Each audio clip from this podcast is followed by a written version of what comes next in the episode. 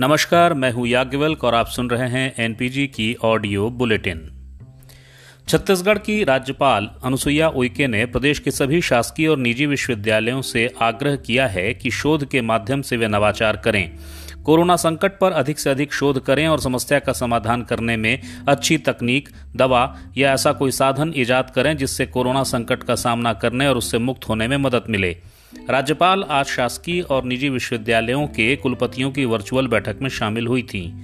राज्यपाल अनुसुईया उइके ने इस बैठक में जानकारी दी कि उन्होंने केंद्र सरकार से सभी विश्वविद्यालयों को टीकाकरण केंद्र बनाने का भी आग्रह किया है। प्रदेश की जेलों में इस बार ईद के मौके पर मुस्लिम बंदियों के नमाज़ की व्यवस्था के लिए पृथक से कोई मौलाना जेल में नहीं जाएगा। कोविड की वजह से फैसला लिया गया है। राज्य सरकार ने कोरोना के इस दौर में खासकर लॉकडाउन के दौरान सतर्कता के दृष्टिकोण से कड़े नियम कायदे बनाए हैं। नियमों का उल्लंघन करने वालों को इसकी वजह से कार्रवाई का सामना भी करना पड़ रहा है। बीते तीन दिनों में सरगुजा में दस जगहों पर टेंट पंडाल जब्त कर संबंधितों पर हज़ारों का जुर्माना लगाया गया है। वहीं सूरजपुर के भैया थान में शादी के बाद चौथ की रस्म अदा करने के फैर में दूल्हे के पिता पर एफआईआर दर्ज कर दी गई है। बेमौसम बरसात ने प्रदेश में कई जगहों पर धान भंडारण केंद्रों में रखे धान का नुकसान कर दिया है। कोरिया, सूरजपुर, धमतरी समेत राज्य के कई इलाकों से धान के खराब होने की खबरें आ रही हैं। भाजपा ने इस मसले को भी मुद्दा बनाने की कोशिश की है। विधायक अजय चंद्राकर ने भीगते धान बोरों का वीडियो जारी कर सवाल किया है कि इसे रख रखाव और कुप्रबंधन का उदाहरण क्यों न माना जाए। वहीं राज्य सरकार ने बरसात से धान खरीदी केंद्रों में रखे धान के खराब होने की खबरों और आरोपों को सिरे से खारिज कर दिया है। राज्य सरकार का दावा है कि लगातार धान का उठाव जारी है, कहीं से कोई क्षति की सूचना नहीं है। सरगुजा के अंबिकापुर मेडिकल कॉलेज के कोविड वार्ड से कैदी फरार हो गया है। संतोष यादव नामक यह कैदी हत्या के मामले में विचाराधीन बंदी था। ड्यूटी में तैनात जेल प्रहरी को निलंबित कर दिया गया है।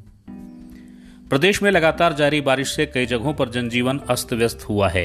मुख्यमंत्री भूपेश बघेल ने प्रदेश में हुई बेमौसम बारिश से फ़सल सहित अन्य हानि का आकलन करने और प्रभावितों को तत्काल आवश्यकता, सहायता उपलब्ध कराने के निर्देश जिला कलेक्टरों को दिए हैं।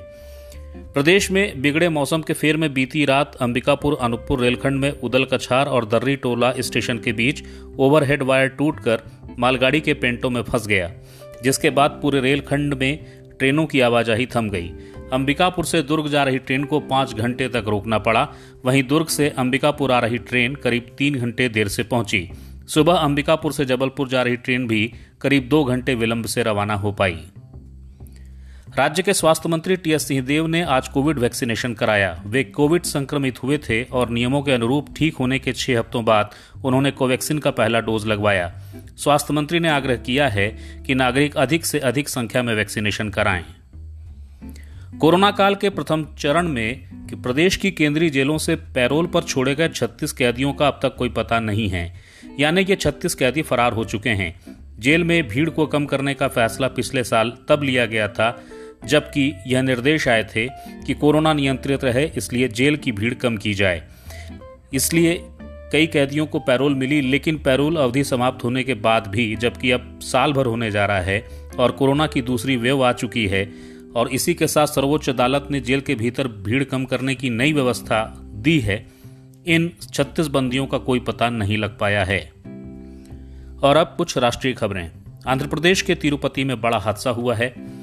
ऑक्सीजन आपूर्ति की दबाव में कमी की वजह से ऑक्सीजन सपोर्ट पर मौजूद 11 कोविड मरीजों की मौत हो गई है। मुख्यमंत्री वाई एस जगन रेड्डी ने मामले की जाँच के आदेश जारी किए हैं। पश्चिम बंगाल के राज्यपाल जगदीप धनकर बीएसएफ के हेलीकॉप्टर से 13 मई को उन इलाकों का दौरा करेंगे, जहाँ नई सरकार के गठन के बाद लगातार हिंसा हुई। वे सीतला कुची, चोच, बिहार समेत कई जगहों पर जाएँगे और पीड़ितों से मिलेंगे।